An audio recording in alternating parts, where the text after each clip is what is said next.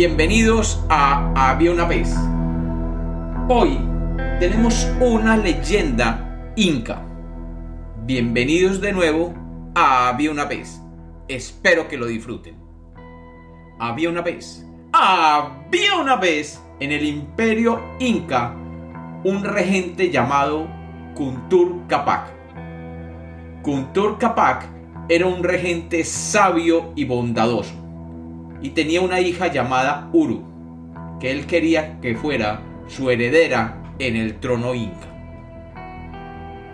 Por muchos años, Kuntur había tratado de educar a su hija de la mejor manera posible, para que fuera tanto o más buena que él mismo.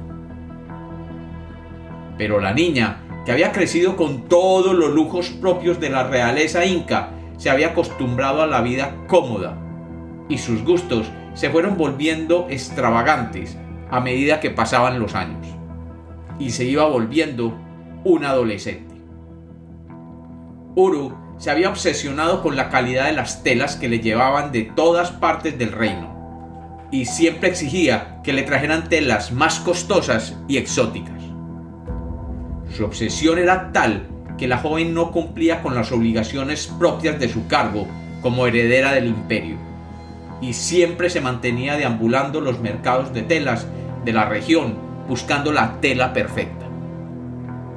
Los consejeros del imperio notaron esta actitud y fueron donde su padre Kuntur Kapak para que él tomara medidas.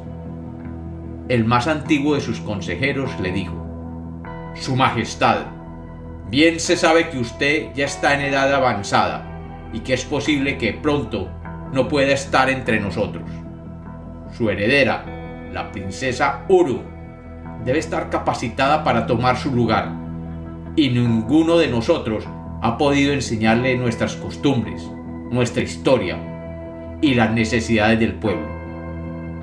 Sin este conocimiento, le será imposible a ella tomar el control del imperio. Sus intereses son únicamente orientados a los vestidos y a los adornos que muchas veces ordena traer de lejanos lugares. Deberá usted intervenir para que ella realmente aprenda nuestras costumbres.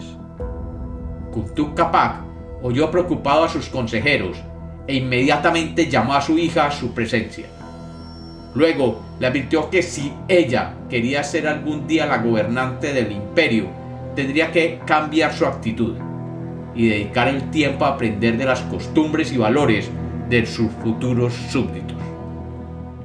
La joven, soberbia e irresponsable, desdeñó inmediatamente las palabras de su padre y continuó sus compras desmedidas de adornos, joyas y vestidos. Su arrogancia fue incluso creciendo, y cuando se encontraba con algún súbdito que le solicitaba algún favor o simplemente un pedazo de comida, lo apartaba sin mostrarle ningún gesto humanitario. Pero lo inevitable llegó. Su padre, el gran Kuntuk Kapak, murió. Y habiendo sido un regente bueno y capaz, su muerte fue lamentada en todo el reino. Y el imperio se llenó todo de cantos lastimeros, recordando el que fue un gran líder de su pueblo. Pasado el tiempo de duelo, una nueva preocupación comenzó a presentarse entre los incas. No sabían qué sucedería con su vida ahora que había una regente joven e inexperta. La joven Uru inicialmente trató de acomodarse a las reglas y protocolos propios de ser la líder de un vasto imperio. Pero habiendo desdeñado anteriormente la educación ofrecida por sus asesores, se vio envuelta en los costos propios de su ignorancia y su baja educación. La vanidad y el orgullo se apoderaron de ella, y sintiendo todo el poder del cargo, decidió gastar a manos llenas los recursos del pueblo. Con total pasión compraba joyas, telas, vestidos y cuanto adorno veía, y rápidamente las arcas del imperio comenzaron a escasear. El reino, antes próspero, comenzó a pasar dificultades y los consejeros la visitaron buscando hacerla corregir el rumbo.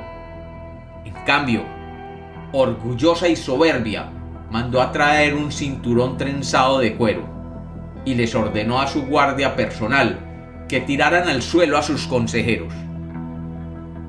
Con ira en sus ojos, se acercó al primero de ellos, un hombre sabio y de mucha edad, y levantando su brazo con el cinturón trenzado, se preparó para darle una golpiza en su espalda.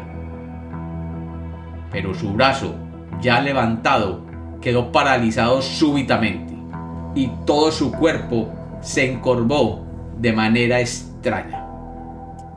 De pronto, una figura de luz se materializó en aquel recinto real, y una voz profunda se escuchó diciendo, Princesa Uru, se te ha dado la oportunidad de dirigir a tu pueblo como lo hizo tu padre, pero tu vanidad y tu codicia por joyas y telas te ha hecho perder el camino.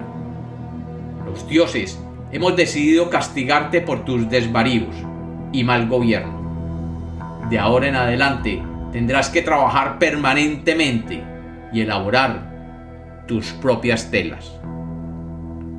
Y un oscuro manto envolvió el cuerpo petrificado de la princesa Uru. Cuando aquella bruma oscura desapareció, solo quedó la figura de un insecto de ocho patas, de cuerpo oscuro y velloso, que con agilidad comenzó a mover sus patas y a trenzar un fino hilo que producía su cuerpo. Uru se había convertido en una araña. Y así, la princesa que tanto gustaba de telas exóticas fue condenada de por vida a tejer sus propias telas. Y como los cuentos nacieron para ser contados, esta es otra leyenda de Había una vez.